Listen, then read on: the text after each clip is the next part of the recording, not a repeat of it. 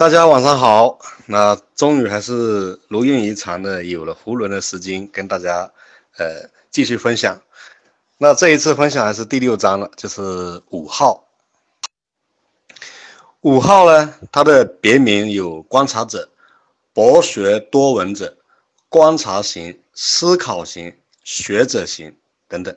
呃，那这这些别名呢，有很明显的标签倾向、脸谱倾向。大家大致已经可以知道是这个五号，它是一个什么样的一个类型了。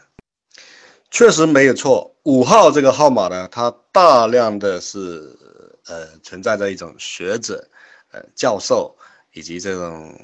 呃科技或者专专业人士、专家人士这个群体是占了占了非常大的比例。那大体来说的话呢，它五号的这个这个外在的一些特征哈。他们的体态动作相对都比较僵硬，呃，然后有一个很习惯性的动作呢，他们喜欢抱胸，双手交叉抱胸，然后身体呢会略略的后仰。如果是坐着的话，他们会比较喜欢无意识的翘腿，翘着二郎腿。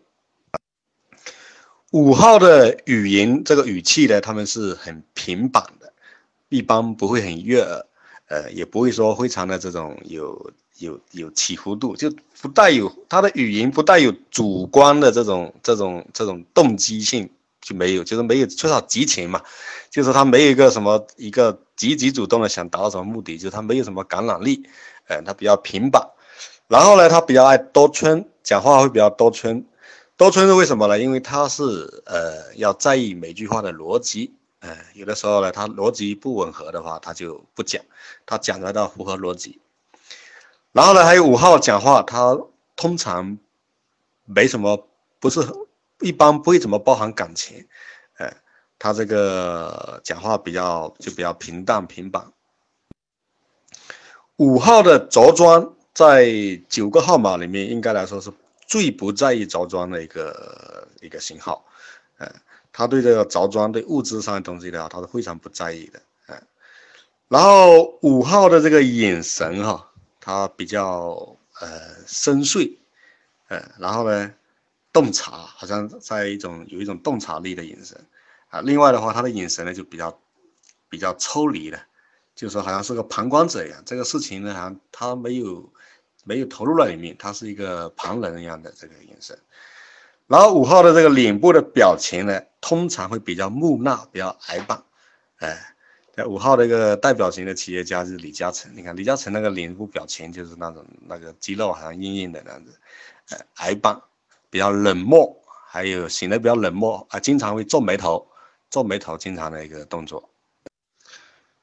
五号的口头禅呢，经常经常有这些这些口头禅，哎，一个是呃，我想什么什么什么。我认为怎样怎样怎样，呃，我的观点是什么什么什么，呃，根据我的分析怎样怎样怎样怎样，那理论上说什么什么什么，呃，他这些口头禅经常会带出来。五号呢是非常在意个人的这个呃私密性，个人的独处的空间，他是非常在意的，他。呃，不喜欢说这种这种呃大量的这种人际关系啊，或者说呃跟人家在一起啊，这点跟二号正好相反，呃，二号是最怕独处，呃，五号的话最喜欢独处，呃，二号最怕的恰是五号最喜欢的，呃，然后独处，然后他这样子独立有思考的空间，还有他的这种私人空间，他不喜欢被别人的侵犯。五号他所属的这个智慧中心，它是脑中心，也就是我们的思想中心。那这个五六七这三个号码都是属于脑中心的。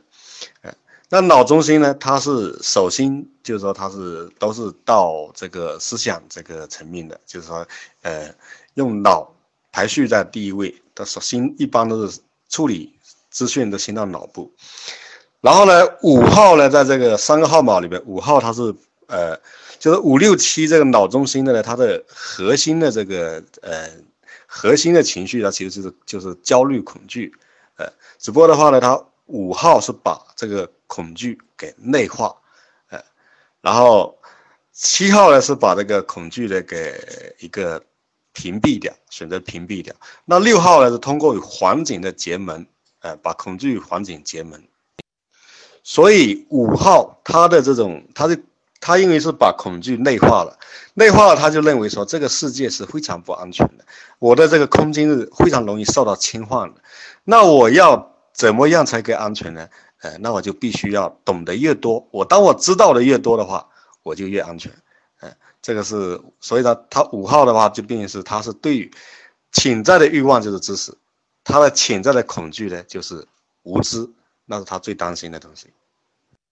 所以五号的注意力焦点往往是放在这个未知的知识上。当一个人把注意力焦点放在未知的知识上，他体现出来就是非常的好奇和探索，还有呢，对于对于资讯和知识的一种一种收集的一种贪婪，研究的一种一种执着。所以五号它是体现出它是一个呃执念落实是吝啬，吝啬主要两方面。第一方面的话，确实，当我们在研究一些东西的时候啊，我们是感觉时间是非常可贵、非常宝贵的。哎，我用于一种无效的这种这种活动或者什么社交时候，我会想着，那我这个时间我去，我拿来看书，拿来研究，我又可以研究的多少了。所以说的话呢，他作为学术者的话，他的时间是非常的宝贵，他体现出来一种吝啬。第二个的话，五号他是一个非常实用的实用主义者，嗯，所以说他在物质上呢，他折射出来就是他不，他不去浪费。他觉得浪费的话呢，这个是一个一个一个没必要、不合逻辑的事情，呃，还有的话，五号这个折射的一种吝啬在于什么？他对物质的无所求呢？他觉得他这个是让他产生一种独立的安全感的所在。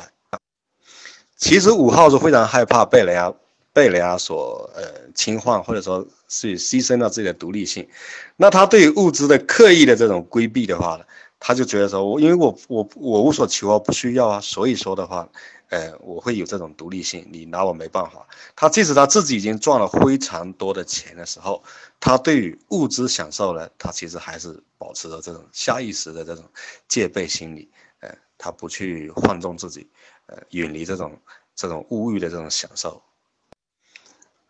因为五号是一个他他要求的完美，他是在逻辑上的完美。每一个号码，它其实都会在意一些这种完美性，呃，那这个比方四号在意的是独特的这种独特性的上面的完美，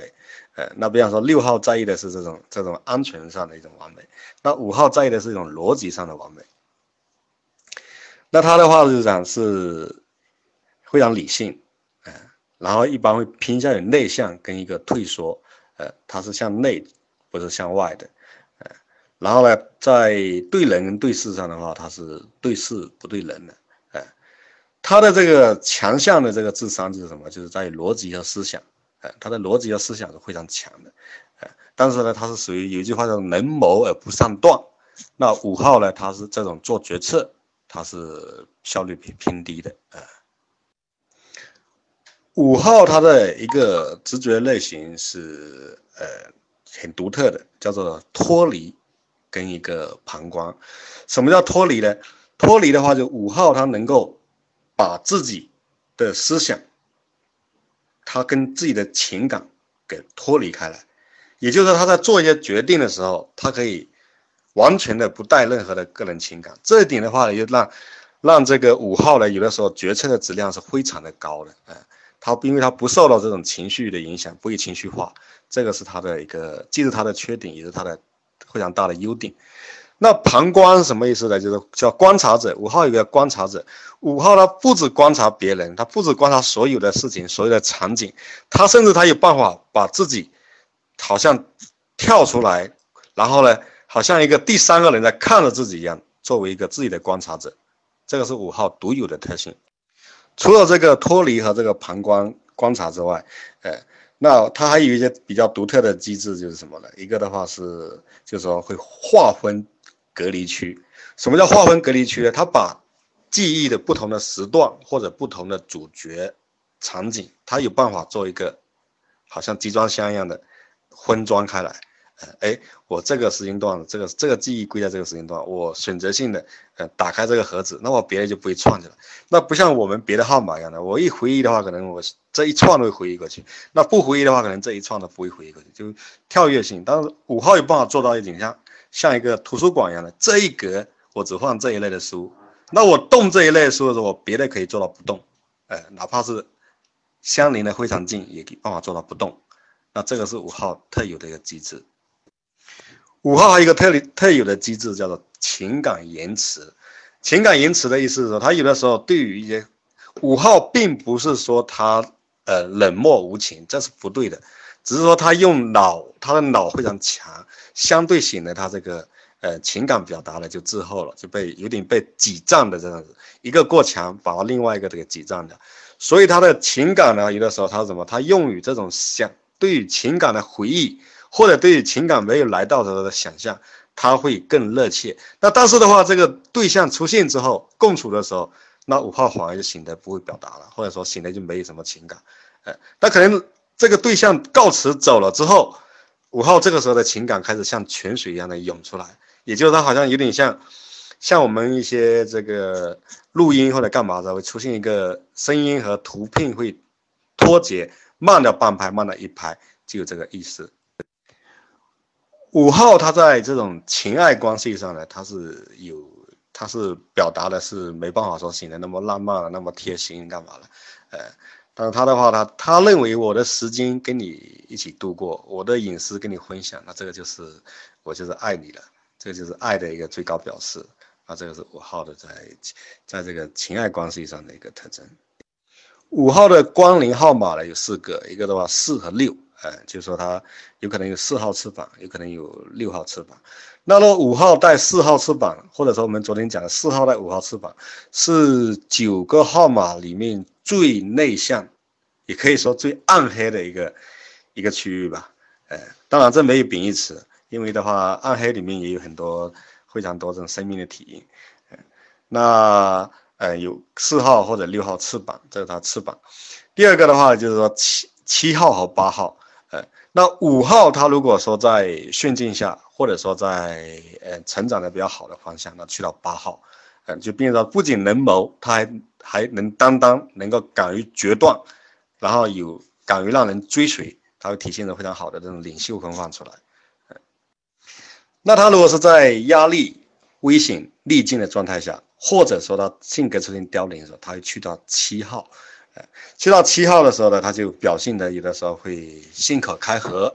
然后呢会会去变得突然变得很活泼，呃，很活跃，会取悦别人，会去搞笑，呃，会去装装的像一个可爱，很可爱，然后呢会会充当这个各个领域的专家，不懂的也装懂，就说会出现一个很很呃很很活跃的这样的，就出现这七号的这种特征出来。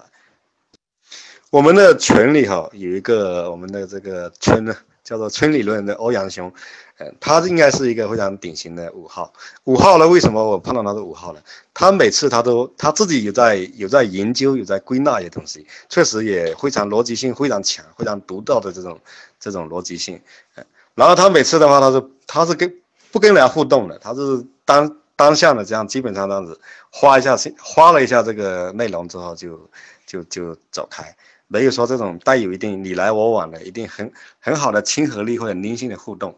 所以我很早就判断他是一个典型的五号。那结果的话，前两天突然间变得非常的活跃，非常的可爱，呃呃，又会说又会笑，然后呢，呃，各个领域呢他都他都去都都显得很专家的时候，我当时就有点担心他是不是呃炒股呃是不是出问题了。当然了，这个是说笑嘛。那个即使真的炒股出问题，欧阳兄肯定也不会承认的，啊，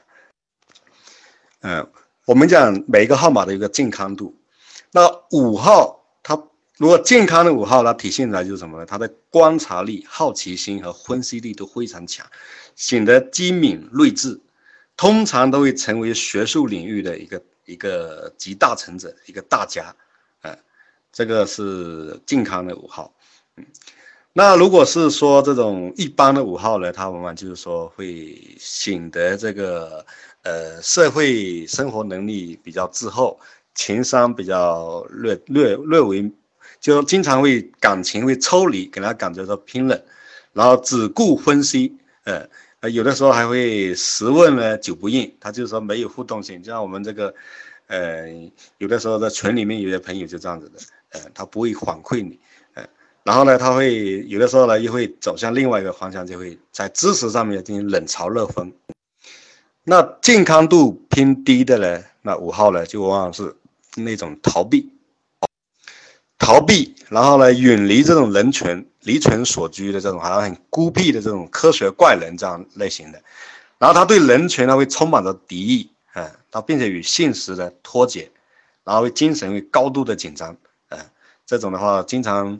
嗯，在一些漫画或者电影里面也出现了这种邪恶的科学家啦、科学怪人啊。这种等等等等的这种武侠里面那种什么离群所居的这种这种这种呃怪人怪客的，它很多都带有这个味道。